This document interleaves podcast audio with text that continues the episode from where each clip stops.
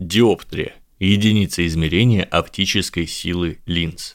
Например, лупа, в которой мало диоптрии, будет немножко увеличивать, а там, где диоптрий больше, выпуклость и увеличение сильнее.